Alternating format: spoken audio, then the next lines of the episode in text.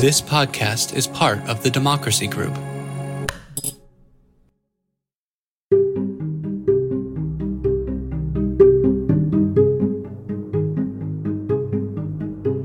Hello, and welcome to another episode of the podcast Another Way. This is Adam Eichen, the Executive Director of Equal Citizens. So, I've been thinking a lot about the upcoming midterms. After all, the result will determine whether democracy reform is possible on the federal level. Will there be 50 senators willing to break the filibuster and pass the Freedom to Vote Act? Will there be enough members of the House to pass reform? I have absolutely no idea. But what I do know is that my job will change depending upon the outcome, both the outcome of the federal elections and the outcome in the states as well. But not everybody sways with the electoral winds. And for this episode, I want to speak to somebody whose democracy work is rather impervious to election outcomes. Or perhaps a more apt way to put it is that his organization will keep the course, regardless of who's in office next year. And so my guest today is Rabbi Michael Pollack. Longtime listeners will remember him from a past season of Another Way, pre pandemic. Really, it feels like an absolute lifetime ago.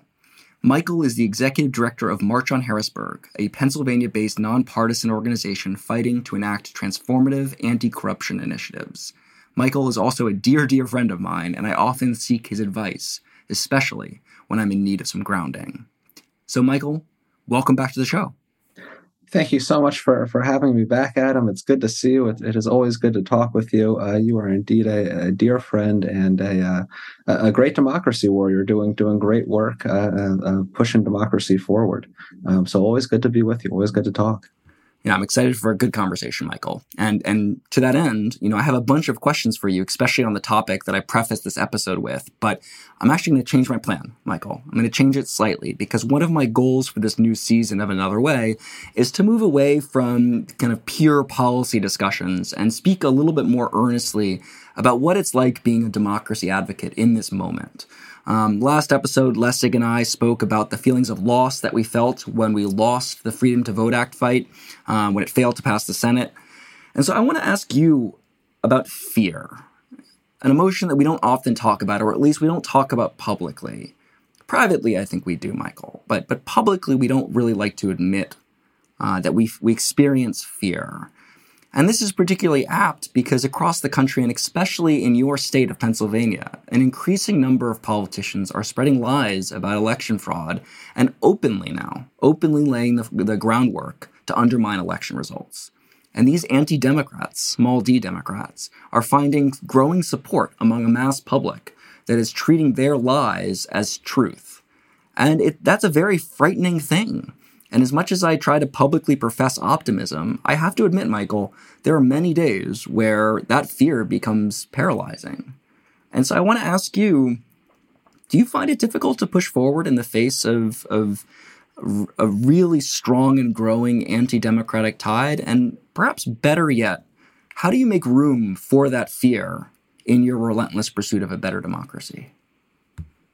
Yeah, I think it's it's a very real fear, um, and and I think it uh, I, I think I use it as as fuel, or at least I try to in, in my most ideal day. You know, in, in my best day, I'm I'm using it as fuel to to motivate uh, me to fight for democracy because um, you know, fascism, authoritarianism doesn't creep in because people don't like democracy. It, it creeps in and takes hold because people are hungry, because people are struggling, because people are, are facing a bleak future.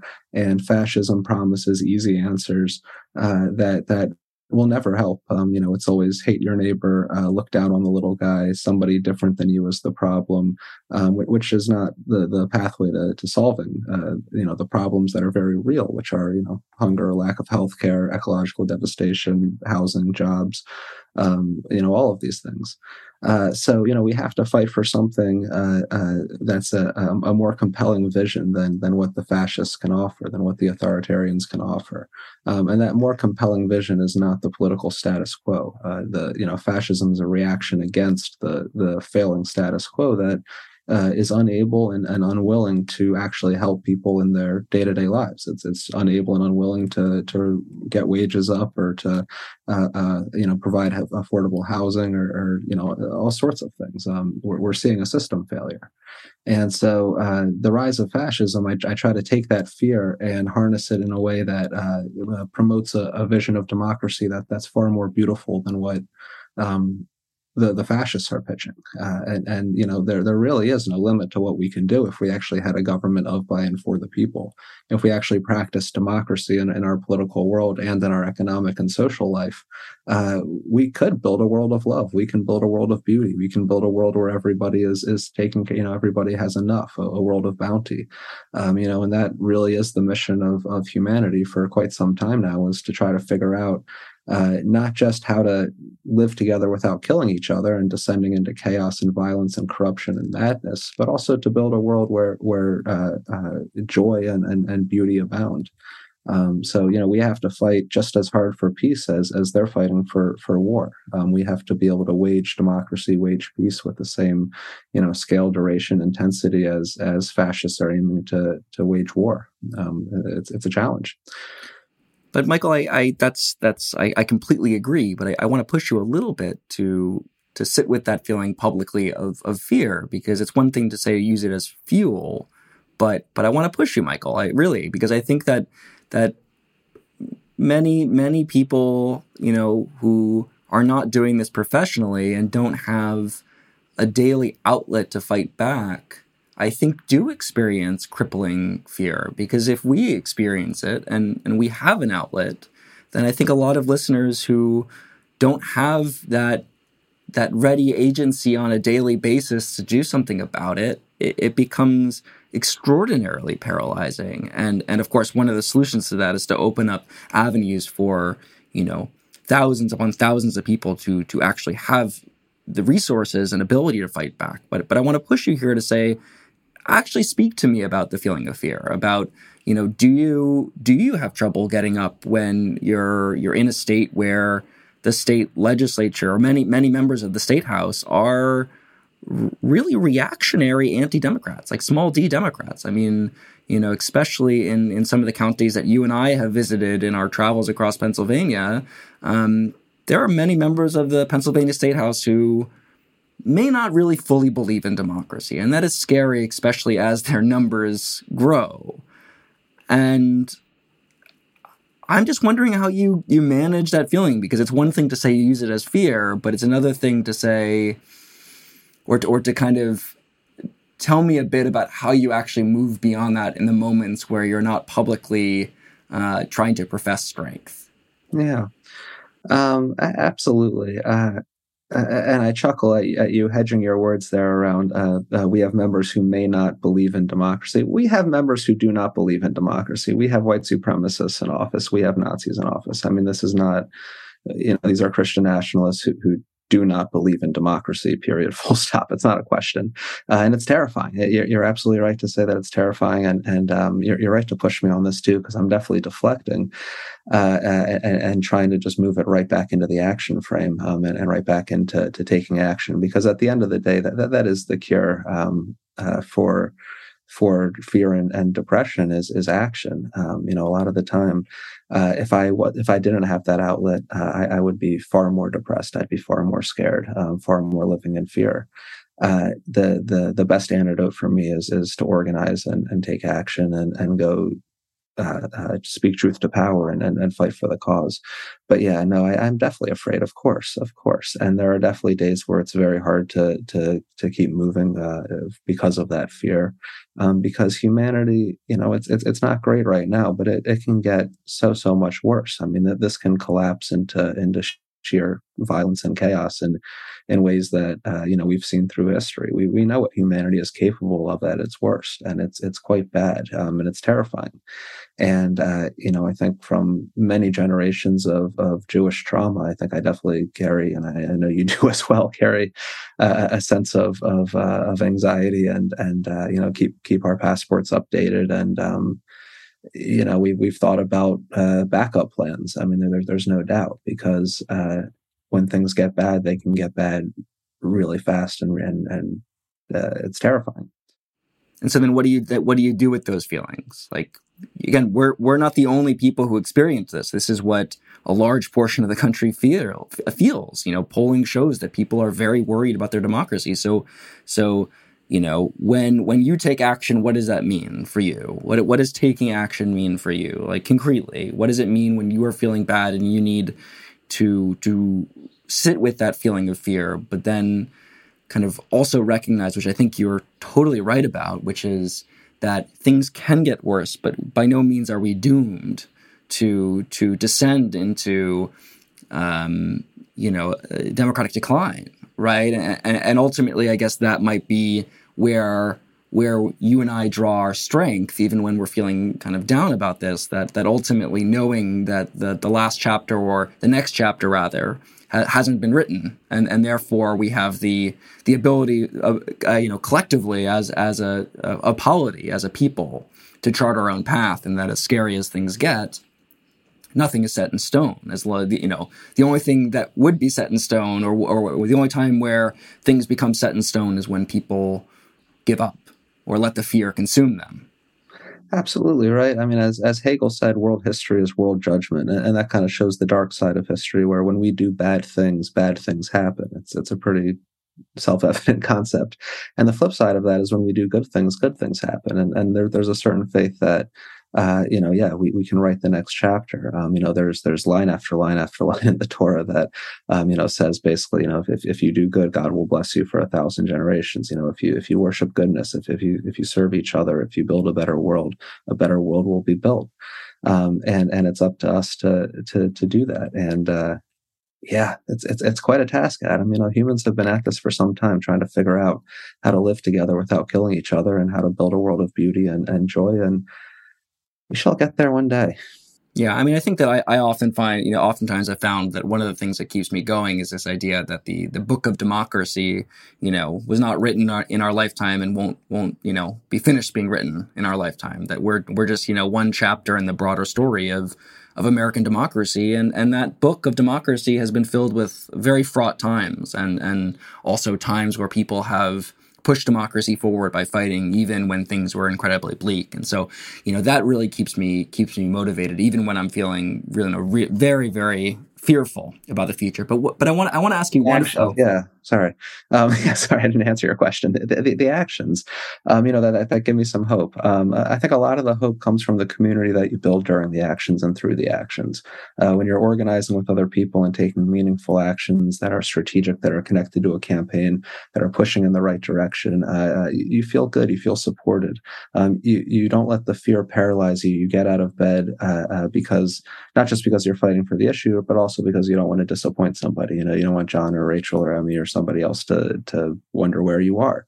Um, you want to be there for them. You start fighting for the person next to you. You start fighting for the people close to you. Uh, you start thinking about, uh, you know, your own family and future generations, um, and, and and that motivates you to to to stay in the action, to get up on a rainy Tuesday morning and go march, you know, 11 miles through central Pennsylvania. Um, you know, so the actions that build the most community for me are, are the marches. You know, we just did a 33 mile march from from York to Harrisburg. Uh, the direct actions we've done, as you know, several dozen rounds of, of direct action with everywhere from crashing golf courses to, to fundraisers and hotels to uh, the, the House Gallery, you know, the House floor, um, uh, the Senate Gallery, uh, offices around the building. We've we've been everywhere, um, and it's through that through that action, through that those campaigns that you build those bonds that that keep you going, that keep you in the fight, um, and and you know that that that's what I think gives me the most hope and and uh, uh, trust in, in, the future. Yeah, no, I, I think that's right, and and you know, for for our listeners, like this conversation is going to pick up in terms of in terms of we're going to get into kind of specifically what Michael and March on Harrisburg do, and and the actions that really give me hope, and I think are I- incredibly effective in in again as i started this conversation in staying the course and putting pressure on regardless of who's in office and and you know serves as a model for what could be replicated in states across the country in terms of how to push back um, or, or how to advance democracy even in in a state that has many many many members of the state house who who may not believe in democracy. But one one thing michael for you and maybe this is a quick question democracy. Who don't believe in okay, democracy. Who don't believe in democracy. You're right. I shouldn't i shouldn't hedge my words. I don't need to be civil here. This is no, this is that, that's another. But back to fear, though. I, I, think the fear that gets me the most, uh, if, if I may say on this. By the way, for the listeners, this is how Adam and I generally talk in just normal conversations. We jump around from topic to topic, so I apologize for for bringing that into the podcast format. Um, but this idea of fear, I think the fear that that gets me the most, honestly, is interpersonal fear. I I do not mm. like provoke people. I do not like confrontation. I, I, I, don't enjoy when people are unhappy with me and are expressing their, their unhappiness. So for me, that that's the fear that that fills me with dread. That that's the fear that keeps me from not wanting to go back into the Capitol building where you know uh, eight out of ten people there hate my guts um, and, and would rather I, I just you know uh, never came back. Um, did I tell you that I have a new nickname now? The lobbyists call me the Rabid Rabbi. You know, it's it, it's like coming into the Capitol. It's like being in a middle school cafeteria where you're just the most unpopular kid for no fault of your own, and you know everybody just hates you. Um, and of course, there's many legislators and staffers who support us, and and uh, everybody who works there, you know, that supports us. Um, but that fear of of, uh, of of getting yelled at of of, of uh, uh, and that happens very regularly because the issues that we work on are, are, pushing on such a button we're pushing on such a nerve that the reaction is strong and, and the empire strikes back. Um, and i'd say that probably what wears on me the most is, is just getting yelled at by powerful people for doing the right thing. Um, and, and we have a phrase inside of march on harrisburg. It's it's from a tv show. It's uh, uh your boos mean nothing because i've seen what makes you cheer and that's kind of the attitude that we have to to uh, to use to, to, to just to, you know as, as a shield of armor to, to get through the day. Yeah, and, and and I have to say that one of the things that you know the side of fear that I'm glad I'm glad you brought this up that one of the sides of fear that that I wasn't even thinking of when it comes to the state of democracy is is what you just said of, of the fear of actually going outside your comfort zone to to engage in politics and it's very scary. I mean it really is right? It's scary for you every time you go to the you know the state house. I mean, you, you won't admit it but i'm sure every time you go in and you know you're going to engage in a sit-in or you're going to go lobby somebody you've never lobbied before or somebody you have lobbied before and and go in and try and lobby someone who you know hates your guts and who's going to say no. Um, you're a very jovial guy, Michael, but I, I, know on the inside, you know, it, it, it doesn't feel good. It's scary. Um, the catharsis afterwards, I think, is, is what makes it worth it. And to know that you are continuing to push the ball forward despite the fear and that you're stronger than your fear.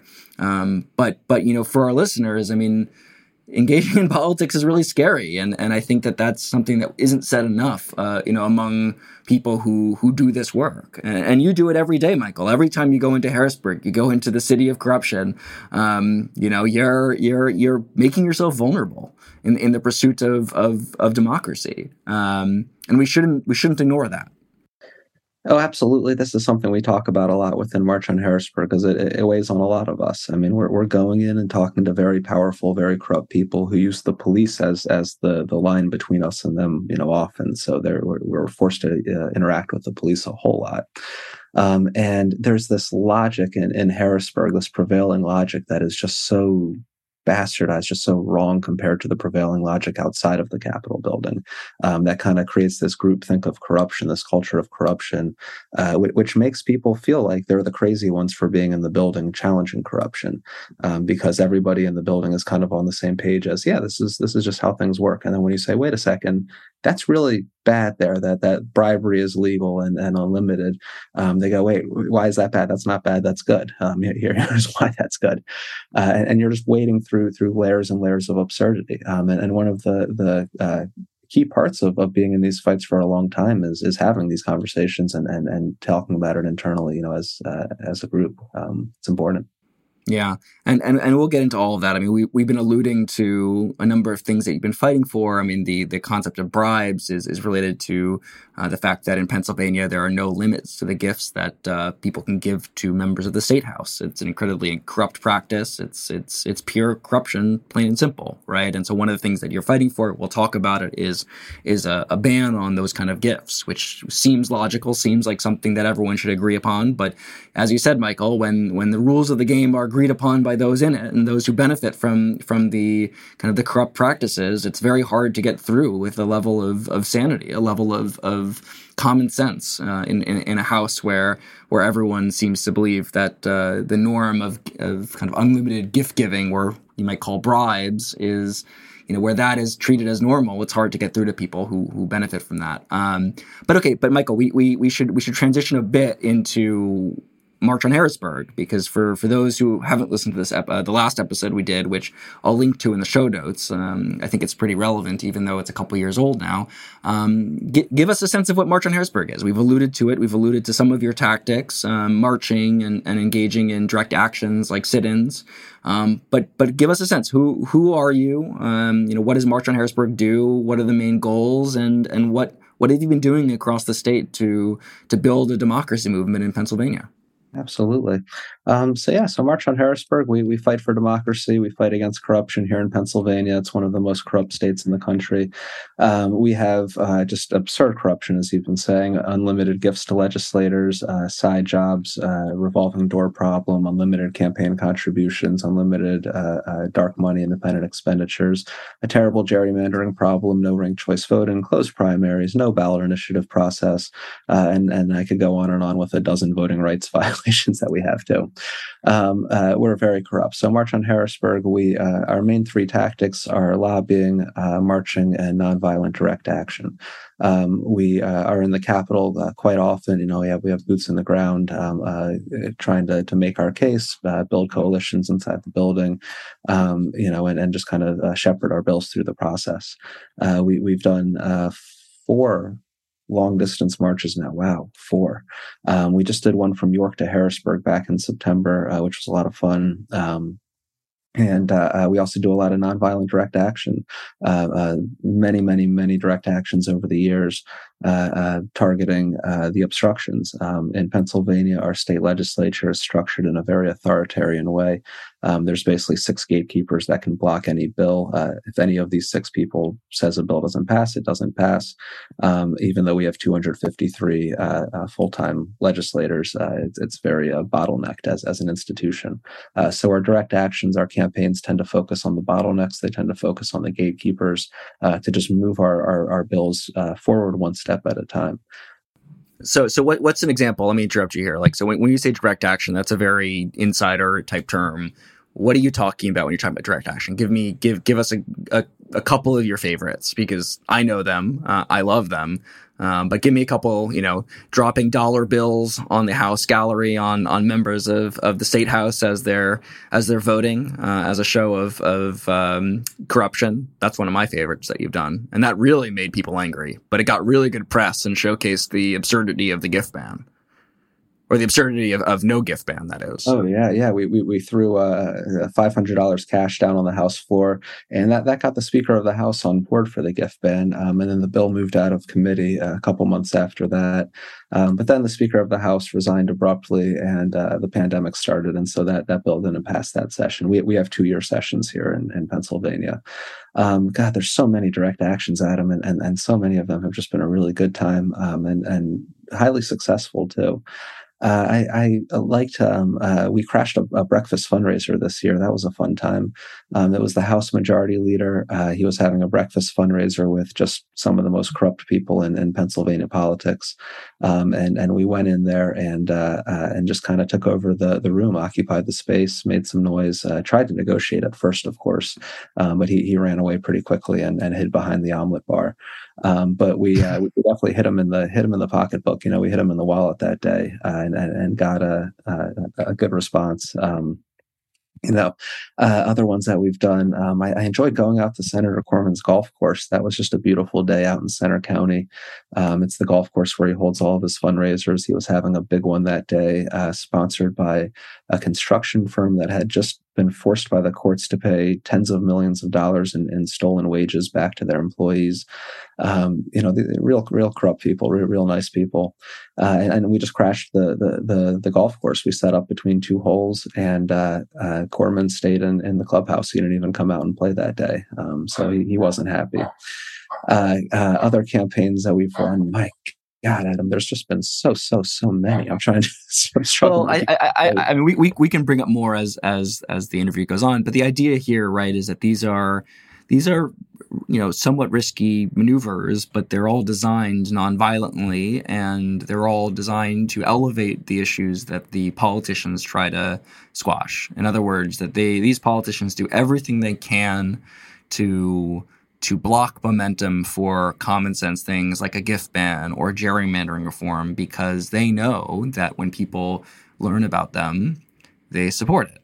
Right? When the mass public hears that there are, are no limits of, on gifts for the state for members of the state house, they support a gift ban. And so what they do is they try to make it not newsworthy. They try to kill it as soon as it, it comes up for discussion. And so, you know, these tactics that you've you do, you do right uh, after lobbying of these long marches where you get a lot of press in every city that you walk past and you know these direct actions which again not only make you know members of the state house uncomfortable and and get their lobbyists to know who you are and you know they also get media media attention. And so it, it's a very successful strategy to continue to build the public case for reform in a way that I think more people could learn from who are fighting for the issues that we care for that you know we, we have to sustain a years long campaign for some of these things even common sense things to to really pressure these people to do the things that aren't even in their best interest in the sense of like it's in their interest to preserve a gift ban because they financially benefit from it.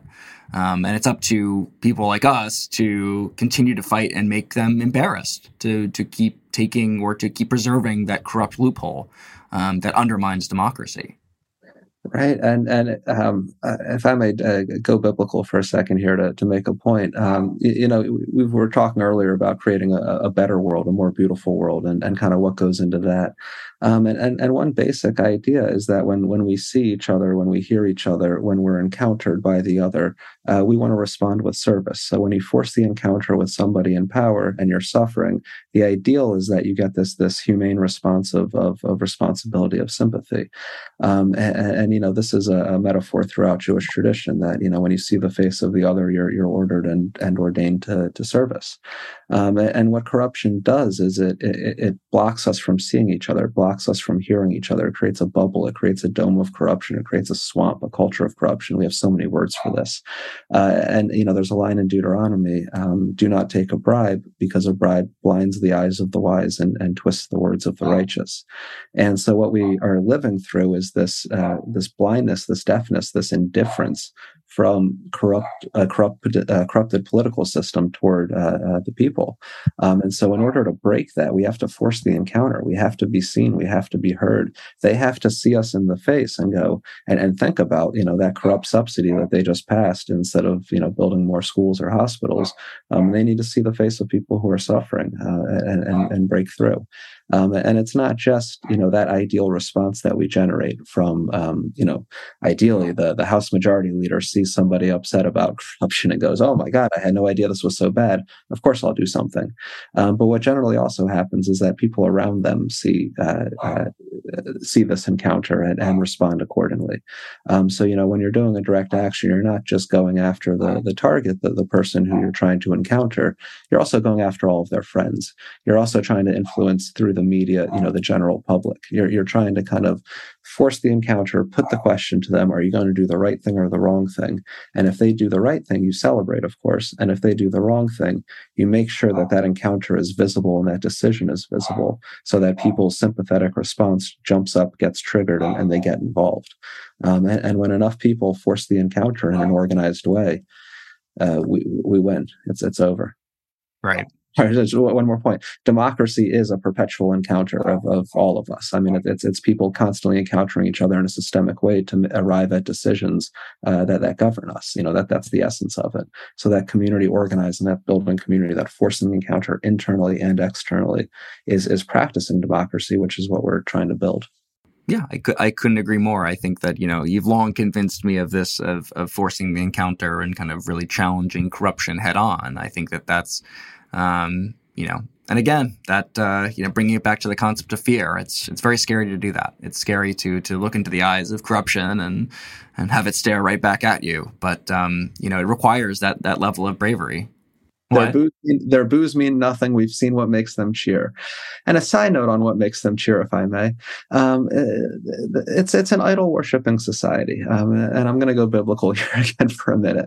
But you know, our, our entire system is oriented toward money. It's oriented toward gold, silver, money, stock prices, uh, GDP, you know, figures of, of wealth of money, um, and and this is a, an old human phenomenon. But when we start worshiping money and orienting everything toward it, we we become just like it. You know, there, there's an old psalm: um, "Your idols are like gold; they they have no ears, they cannot hear, they have no eyes, they cannot see, they have no hands, they cannot feel.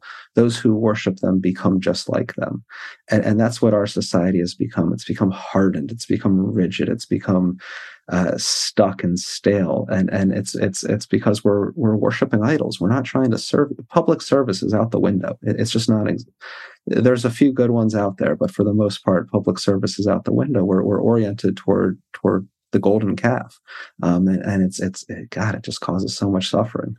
Well, I mean, this is what happens with a campaign finance system that requires you know members of of the state house or you know i think more about members of congress often spending you know up to 70% of their time fundraising. That when people you know when when the bulk of one's day as a member of congress is spent um, you know thinking about how you can raise more money and who you can call to get money instead of actually legislating this is you know this isn't about whether or not somebody's a good or bad person. This is about the system. This is about the institution of democracy that we set up and the rules and the, and the ways in which we set it up. And, and, and that's obviously one reason why you and I care so deeply about public financing of elections is to try and change the incentives so that people are spending more time thinking about their constituents instead of, um, you know, uh, how to raise more money. And, and it changes their worldview just I mean, just a quick example of what you're saying from from a few weeks ago. Uh, I was talking with somebody who was thinking about running for office uh, uh, for a state, a state rep seat, um, and, and, you know running on the Republican side, and, and he got a call from uh, from a bagman, you know, from from a middleman, um, who said basically, "I'll I'll give you three hundred thousand dollars if you're anti-union and anti-public school." The guy said it's i mean that, that that's that's the devil calling you and saying you know here's a deal. Um, sacrifice all of your values and and here's enough money to run a campaign and you have a job for the rest of your life that pays pretty well and we'll take care of you and make sure you never get hurt. Nobody ever seriously challenges you or, or anything. You know you're shielded. You're you're in the club now. Um, and, right. and this person turned down the deal but right the the draw of money everything leans toward the green every you know the guy with the gold makes the rules and our whole system is oriented around that and it's it's terrible. Yeah. No and, and when you put it like that i mean again this is why this is why fighting for democracy is so critical. This is why you know regardless of what what your issue passions are it all comes back to having a, a functional and and you know fair democracy where the rules of the game promote public service and promote kind of uh, a, a, kind of a raising up of all voices instead of just those who can you know hand you a three hundred thousand dollar check. Um, Michael, I want to I want to keep going a bit on the March on Harrisburg because we could we could get uh, sidetracked all day. Um, but since we last spoke, and again, it's been a while. You know, one of your perhaps your biggest victory, you know, uh, with, with, March on Harrisburg was in 2019, uh, winning a bipartisan uh, legislative achievement to expand vote by mail. And you didn't know it at the time, but this would play a huge role in having a functional democracy during the pandemic in, in the 2020 presidential election. Um, you know, beforehand, vote by mail was very restrictive. Um, and you know, you helped with a coalition of folks in Pennsylvania to to allow for much wider use of vote by mail, and and that has proven to be a game changing reform that you guys won in Pennsylvania. Again, in a legislature that most national people would say reform is impossible because the governor is a Democrat and the state House and Senate are Republican held. So national leaders look at that and say, I'm not spending any time there because that's not fertile for reform. But you and, and your colleagues saw opportunity to actually get reform passed.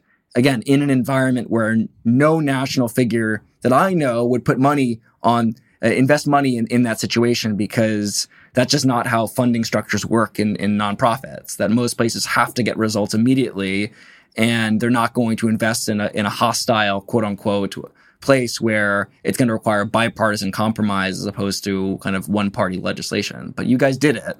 And so I'm wondering if you could quickly kind of give some sort of uh, synopsis of that fight, because again, it's, an, it's, it's a story that's not told, and yet it was essential to running the presidential election in 2020. Like as as all the eyes were on the, the the, results from Pennsylvania, very few people knew that it was only a year prior that you won reform to even allow that election to take place, essentially. Yeah. Can you imagine the chaos if Pennsylvania didn't have vote by mail in the 20s? No, I couldn't, Michael. And that's why it still frustrates me that, you know, people just assumed that uh, th- this happened out of the blue. But no, like the reason we had functional elections in 2020 in Pennsylvania was because of the work of activists in the state pushing to advance democracy. Uh, absolutely. Um, and, and, you know, this was the first electoral code rewrite since 1937. Um, this was the most substantive and, and, first one, you know, since since 19. It's incredible. Um, uh, and looking back on it, uh, I'm very happy that that we were able to get it done um, you know, yeah, it was uh, pushed through with a Republican legislature and signed into law by a Democratic governor. Uh, we actually pushed it through unanimously on the Republican side. Um, we, we put in some work to make sure that the kind of the fringe right didn't uh, peel off and, and oppose this. Um, and, and on the Democratic side, uh, Eh, we, we, we got it done. Um, we, we, we got the votes. We, we got, I believe, 60 Democratic votes that, that got it over the top. Um, and, and, the governor was, was happy to sign it. Uh, you know, there, there were champions on both sides of the aisle who really wanted to make this happen. Um, there was public pressure there was growing, growing frustration from um, uh, from voters and, and from election workers. Uh, the county commissioners had had organized quite well and, and were very upset um, and, and, had a, a, lot of changes that they wanted to see. Uh, and, and, then there were just a couple brave people inside of the building who, who really pushed it forward. Um, you know, who uh, some of whom have, have just kind of disappeared in, into history. Uh, um, but yeah, it was it was it was a challenge. Uh, I, I, remember the day of the vote. Uh, there was a lot of misinformation going around. Um, we we had to really clear up a lot of things, especially on the Democratic side around what the bill actually did. Uh, but I, I remember we, we outperformed the governor's whip count by by 19. Um, you know, in, in, in the House, uh, that we, we did 19 votes better than than what he thought it would be. so that that was definitely I, th- I, think we had about 20 people on the ground uh, the day of the vote um, and, and in the days leading up, uh, just going to every single door in the building, um, keep making sure that everybody was on the same page, everybody knew what was actually in the bill, um, and, and, we're still staying focused. Uh, focus is key um, because people get distracted. Politicians are really looking for a reason to say no to most things, even things they don't understand, because uh, it's safer to say no than it is to say yes. Um, but we were really able to to kind of forge a, a bit of a compromise too. Uh, voter ID kept coming into the conversation. We were able to really kind of tune that out and and and not let that be a, a sticking point. Um, kind of keeping us focused, keeping everyone focused on what people agree on rather than what they disagree on. Um, and and it's looking back on it pretty stunning that it happened. And and one more thing that that made it happen too was our direct action campaign over the gift ban bill against the, the House State Government Committee chair at the time, Daryl Metcalfe, which drove him off of the committee. We were able to knock him off after 10 years of, of blocking everything. Um, and that created a, a, committee on the House side that was willing to, to do something, um, which, which led to, to this. And, and one thing, Michael, that I think is really worth teasing out a bit is that the reason you were able to go kind of office by office to talk about this the vote by mail uh, reform and and actually exceed the governor's whip count um, was because you spent the previous three years fostering relationships that like one of the things that you do is you are in the state house you know once or twice a week meeting with people. I mean, this is the key part of March in Harrisburg. You're lobbying anybody who will take a meeting. You meet with Republicans, Democrats, anybody in the state house. And so you have existing relationships with them and they may not agree with you on everything, but they know your face. They know you as the rabbi. They know you as that guy who comes across, you know, who comes, you know, walks down the, the cafeteria and, and introduces themselves or goes into the meeting and calls the assistant and, and schedules, you know, a one-on-one, right? And so you have fostered relationships with members of the state house and and that opened up lines of communication. And in other words that you're you're not somebody who just goes state to state you know a hired gun. You are in pennsylvania. You're not leaving pennsylvania. You you are getting to know these people to get to know you know what their interests are what what their quirks are as members of of the state house. And and that's a very valuable skill and it's not something that's won overnight. It's something that um, and again I, will talk to you a bit about this later in the episode about kind of it's really deep organizing. It's it's it's not transactional. It's it's it's requires a lot of patience. But again the 2019 vote by mail reform is evidence that it it does work. Yeah absolutely, um, and you know we we are in the capital often, forming those relationships, uh, pounding the pavement, knocking the doors, um, and uh, you know God, on September 12th, when we did a, an all out blitz that morning, we covered all 203 offices in about 45 minutes. Uh, we had about 50 or 60 people in the building. Um, so it takes us 45 minutes to do a quick round through through the whole 203 member house, which is uh, pretty nice. You're you're a well oiled machine at this point when it comes to when it comes to lobbying, but that's that's what you have to do. That's what it requires. Got to force the encounter, absolutely. Um, and, and, and, again, not care if they don't like you, uh, which, which is really something I think some groups struggle with, uh, is, is, that it's okay if, if they disagree with you and if they push back, and, and even if they don't want to meet with you. Um, you know, so, such is life.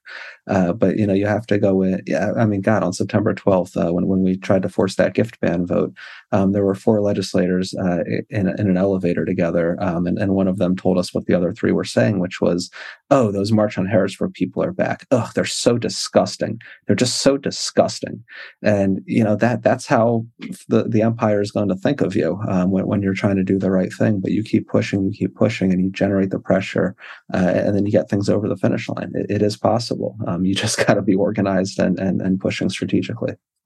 Yeah, and, and this leads me into into a question that I think a lot about. And, and there's this wonderful book uh, by Hahrie Han, a political scientist at Johns Hopkins, um, called How Organizations Develop Activists. And, and she writes about the difference between organizations that mobilize versus organize. And, and mobilizing to her is very transactional. It's about focusing on what are the low asks you can get people to take.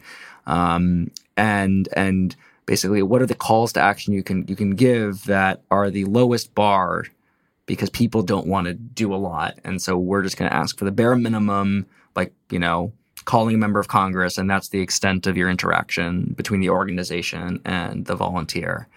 But organizers, according to this book, actually delve deeper in their engagement with with the, the broader population in in terms of developing volunteers into leaders and building their skills and, and changing their beliefs or, or, or, helping them find their voice in the legislative process. And, and again, I think about this distinction a lot, especially in the wake of the failure of the Freedom to Vote Act. Um, because when it was all said and done, Michael, you know, we generated a bunch of engagement, right? Calls to senators, um, you know, letters, you know, op-eds. But when push came to shove, and the bill was going through its final vote on the whether or not was, they were, they were going to reform the filibuster.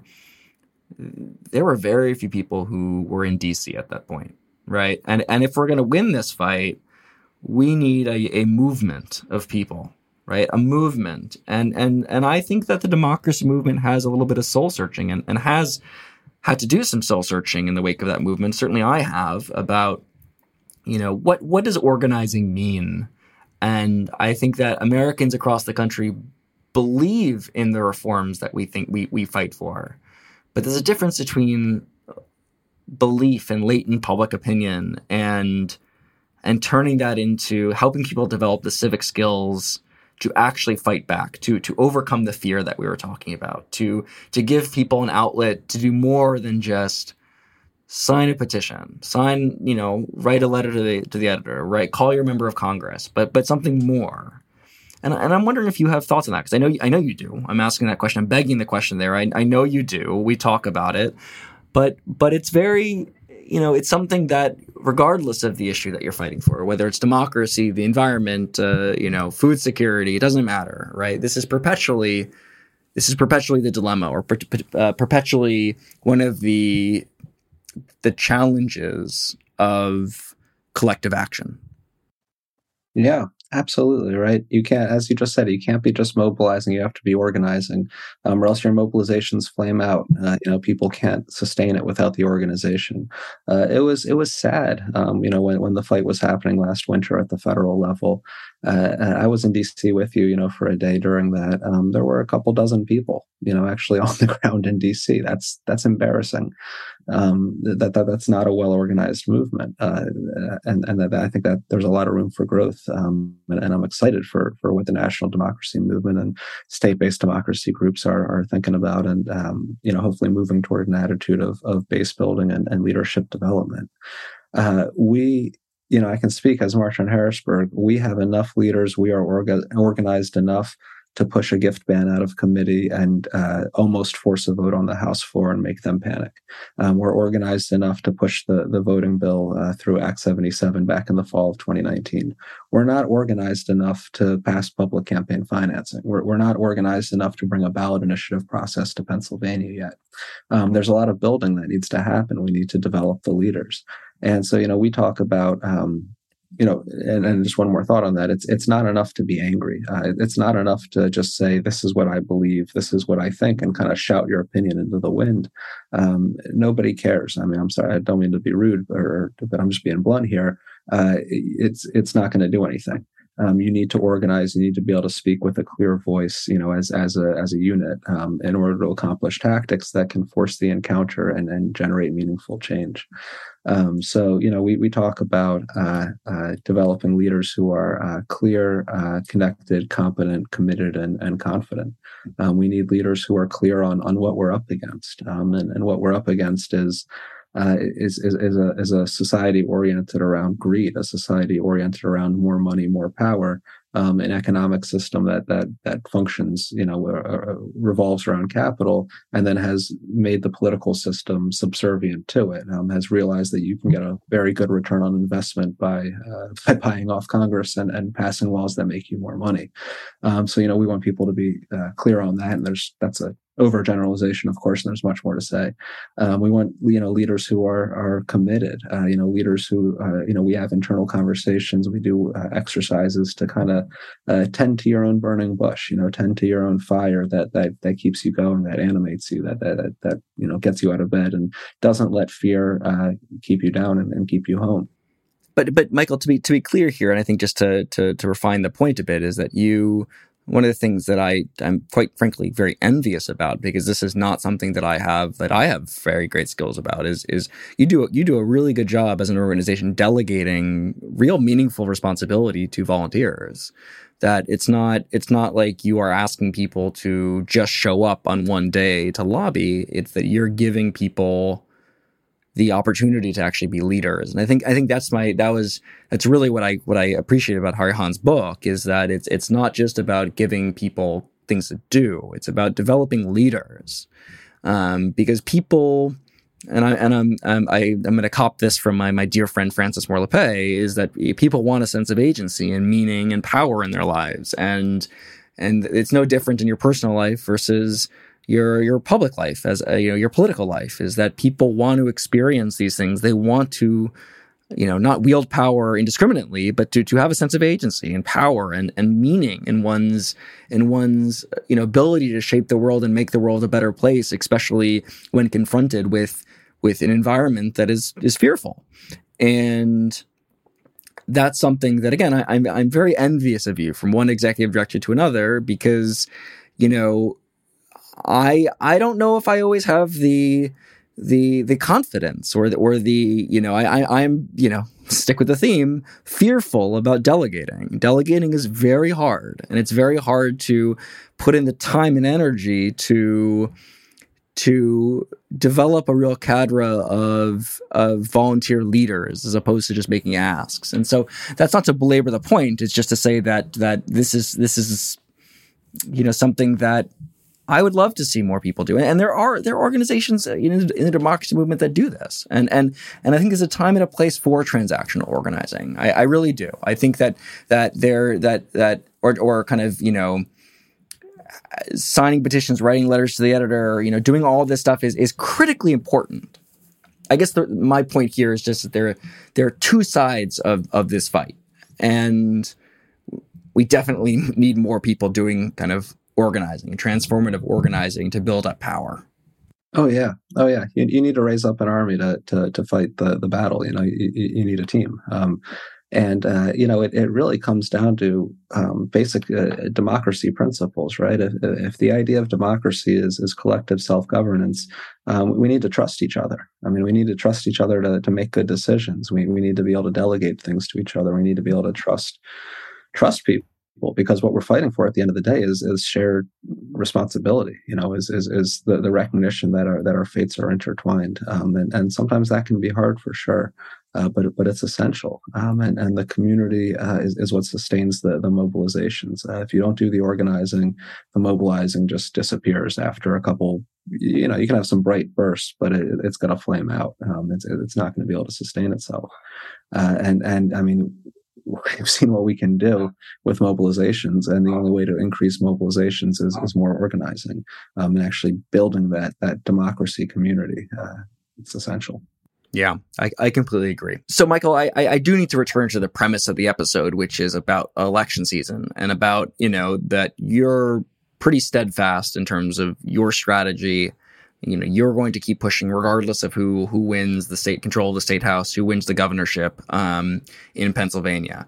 Um, but I, but I do want to talk to you about what it's like organizing for democracy in this particular moment during a, a very contentious midterm season in a swing state. Um, is it hard to continue to build momentum for your legislative priorities when uh, everybody is focused on the national races. Um, you know, on the one hand, I can see how the midterms would bring attention to money in politics, quite frankly, and, and voter access, right? I think outside groups, Open Secrets reported that outside groups have spent well over $100 million uh, in the U.S. Uh, uh, Senate race in Pennsylvania. Um, but on the other hand, I'm sure that people find the immediacy and high profile nature of the federal race to be far more quote unquote important than your longer term goals of fixing the kind of the institutional structure of elections in Pennsylvania. Um, so again, your strategy, marching, uh, lobbying, direct action, isn't going to change regardless who is in office. If the Democrats can t- take control of the state house, you're going to do the same thing. If Republicans keep control of the state house, you're going to do the same thing because this is the strategy that has proven successful to you to win bipartisan results. But you're still trying to organize during election season. You're not making endorsements. You're a nonpartisan organization. You stay as far away from elections as, as you can, Michael. So you still vote. Of course you still vote. But but what is it like organizing? What is it like being in a state where 130 million dollars is being spent on one US Senate race? Yeah, I mean, you know, as as the status quo falls apart, as as suffering increases, as people's problems don't get solved and continue to get worse, you know, as our collective problems just deteriorate, uh, the theater has to get better. Um, the, the sideshow has to improve, and and we really are seeing some of the best theater we've we've seen in in, in U.S. political history. Uh, I mean, you know, here in Pennsylvania, we have a, a, a wrestling uh, a villain. You know, John Fetterman looks like uh, the, the, the bad guy in, in WWE, uh, up against a, a, a TV charlatan. I mean, you know, up against a, a fake doctor uh, it's it's incredible. I mean, you, it's it's good casting, I guess. You know, the character development is is spot on. Um, the the script uh, is often a little unbelievable, but I think that's okay. Um, and and I think they're constantly building up to the next season while trying to have you forget about the last season. Uh, it's it's a show, and and so organizing during election season means you're you're dealing with an absurd system at its most absurd. Um, you're dealing with a, a, a system that that is run by money, that is is throwing as many smoke bombs in the air as it possibly can uh, to get you to continue to validate that system, you know, through the election process. Um, elections are extremely important. The consequences are extremely real. Uh, but you know, we are not our, our our enemy is not one party or the other, which is the way election season often tries to make people feel uh, that that your enemy is the other party. Um, or here in Pennsylvania, they're trying to make you feel like the enemy is black people. In Philadelphia, there's just been a, a string of racist ads uh, for for a while now. Um, you know, they're they're trying to other some group, somebody to to blame all the problems on, um, and and that's not how we organize at all. Um, we're not organizing from a, a left versus right, Republican versus Democrat, conservative versus liberal. We're not trying to triangulate all of those and find some space in the middle uh, either. We're, we're moral fusion organizing. We're, we're organizing across all lines of division. And we're organizing a, a working class movement to challenge ruling class domination over our political system. Um, you know, the, the top uh, uh, Democrat in the country, the top Democrats and the top Republicans have more in common with each other than either does with their own voters. Um, uh, Nancy Pelosi has more in common with Ted Cruz than either one does with with anybody who will vote for them. Um, and, and so we try to really break down all of those lines of division. That election season works really hard to put up, uh, and, and it's it's frustrating to to deal with this nonsense. Um, uh, the, the media hype, the candidates, the money that just pumps us full of, of crap all day. Um, it, it, it's constantly geared toward uh, uh, promising you that if you know if, if your team wins and their team loses, everything is going to be great. Um, but that's just not how it works when your entire political system is responsive to systemic bribery. Uh, you, you got to take care of the systemic bribery. You can't just keep expecting a different result from a rotten system. But but you know, it's still or or I, would love for you to kind of get a little bit more into the weeds about how you try to refocus attention onto the longer term issues of of the institution with all that money sloshing around. Because you know is it one of those things where it's even is is it possible? Or or you know because part part of me is like why don't you just take a 3 month break and come back in in in you know in in December? But of course that's not the answer right? But it's it, there's not a lot of media space um, or there's not a lot of attention span for voters uh, for you know state legislative politics and and certainly v- voting policies uh, when kind of the everything is already so saturated. And, and, and moreover i think you alluded to this right that election season fuels kind of what what political scientists call affective polarization the kind of the the outgroup hostility right? So while you're trying to bring people together i mean election seasons are the perfect time where kind of affective polarization is at its highest where we see people of the other party as outgroups and therefore different, and therefore we express hostility to outgroups. Um, and so I, I, don't envy it, right? Like I, I, genuinely don't envy the kind of the trying to organize in a state where there's 130 million dollars of outside money. That's probably, you know, I don't have the numbers, but probably overwhelmingly negative. Um, really, just kind of really saturating every commercial break with with really negative vibes and hollow nonsense. It, it's so hollow. There's no substance. There's no policy. There's no issues. It doesn't mean anything. Well, it's 30 seconds. They're 30 second ads. They're not supposed to be about substance, right? And I think that's the, that's one of the, one of the problems, right? I mean, there are many problems. They have nothing substantive to say because the only thing substantive they can say are things that their donors would stop giving them money for. You know, what's what's the solution to low wages? Raise wages. Well, your donors aren't going to like that, so you can't say that. So, okay, what do you say? Well, your your your neighbor who looks different than you is the problem. Be afraid of them. It's it's such crap, isn't it? It's just such crap. So how do you manage it? What what are you doing? Like how how are you? What is you, what is your plan for the next kind of three to well now next month, but kind of next month to to five months as you kind of cope with organizing during an election season and and then you know trying to navigate post-election season which is also gearing up to be contentious as well because now you know one party is is actively denying election results and is under is is preparing the ground to to yeah, usurp office if, if it doesn't go their way. And so it's a very fraught time on top of kind of the ordinary circus of election season in a swing state. And your job is to try and navigate that. And that's very challenging. Yeah, absolutely. Um, and, and, our job, you know, to, to get back to earlier in the conversation, is to present a vision of democracy that that is better than the vision of, of authoritarianism and fascism that that's coming from uh, pretty scary places.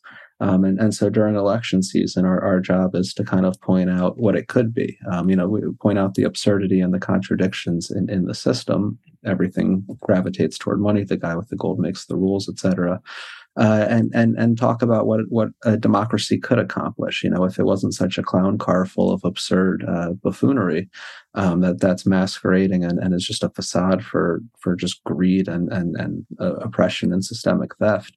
Um, you know, we we could build a great world. And so the, the goal during election season uh, for March on Harrisburg organizationally is to kind of start building into the next session. Um, you know, we we made our, our last big push on, on September 12th. And then uh, from that, we went into reflection mode, debrief mode. Um, and, and we've been crafting our plan for the next two years, uh, you know, over the last few weeks. And, and that'll continue for another few weeks. Um, we're, we're building up a school internally to better structure our, our leadership development and our curriculum. Uh, we're planning to, to uh, crisscross the state and, in, a, a, barnstorming tour. Adam, we're going barnstorming again uh, late spring of next year. Um, you know, we're, we're, we're charting out kind of what the future holds, um, and and and taking this time to build up our internal infrastructure, to to build up our, our movement strength and our organizing, knowing that there's going to, of course, be mobilizations and fights in in, in the new year, um, because no matter who wins this election, uh, no matter which office, um, the fight stays the same, which is trying to create a government of by and for the people.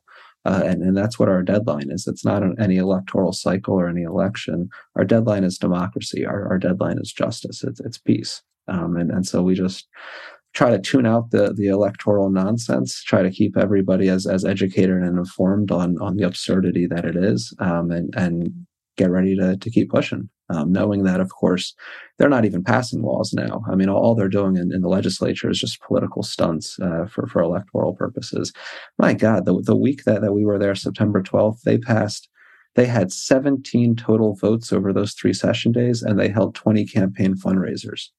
I mean, that, that, that that's what they're doing. You know, that, that, that's what the season is. So nothing's going to pass now anyway. No, that's that's that's very helpful. Um, you know, I'll, I'll just conclude, Michael, with with kind of a simple question, which is, all right, we started with fear. We kind of talked about how you cope with fear, but but what gives you hope?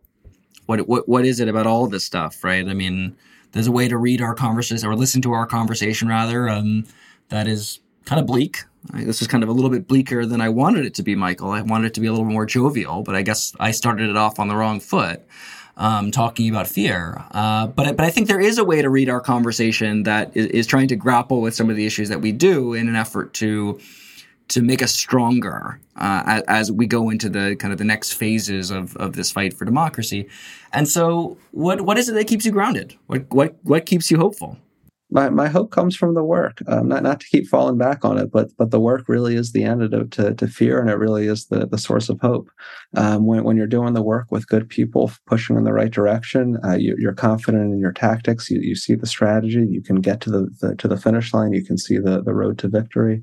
Um, that, that that fills you with hope. It it really is just getting into the arena, just getting into the fight, overcoming all of the obstacles that keep us all from doing that. Um, you know, so many of those are just mental and, and many are physical as well uh, and and just diving in. I mean that that that's where the hope comes from. Um, the, the hope comes from success that we've had. Uh, we're we're winning. You know, there, there's no doubt that that we're we're we get further every session with certain bills. We've passed other bills already. The movement keeps growing. The chapters keep growing. The working groups keep growing. The number of bills that we can fight at any one time keeps growing. The capacity of the Poor People's Campaign, which we're a part of, keeps growing. Um, we're, we're it's movement season. We're we're building up to something here. You know, this is as as Reverend William. Barber says this is the third Reconstruction era.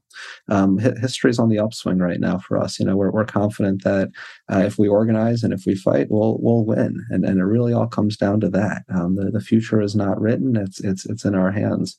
Uh, and I have faith in in our tactics, faith in the organizing, and and that's where the hope comes from.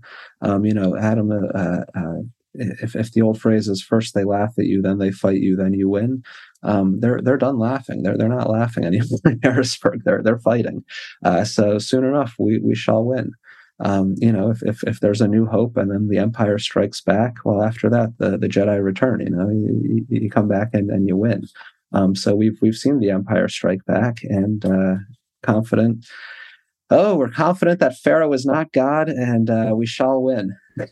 I, I couldn't agree more, Michael. Um, you know, one of the things I think about is, you know, when we met for the first time in 2016, you know, I, I think that we'd be very satisfied with how far the democracy democracy movement has come, and and there's plenty more ways that we can get stronger. We've talked about many of them. Um, but you're right. I mean, every year we grow stronger, and every year, you know, there's more and more backlash. But we persevere, and and the movement does go stronger, even if if there are times where or it's hard to to not be so fearful. But uh, when we organize together, uh, that's how we get through it. And and I think that's the real the real takeaway from this conversation today, Michael. Um, so you know. Maybe not exactly the direction I thought we'd go today, but this was this was a very cathartic uh, conversation, Michael. I never know where our conversations will go, and and uh, I'll have to have you back on soon. This has been another episode of Another Way. I'll see you next time.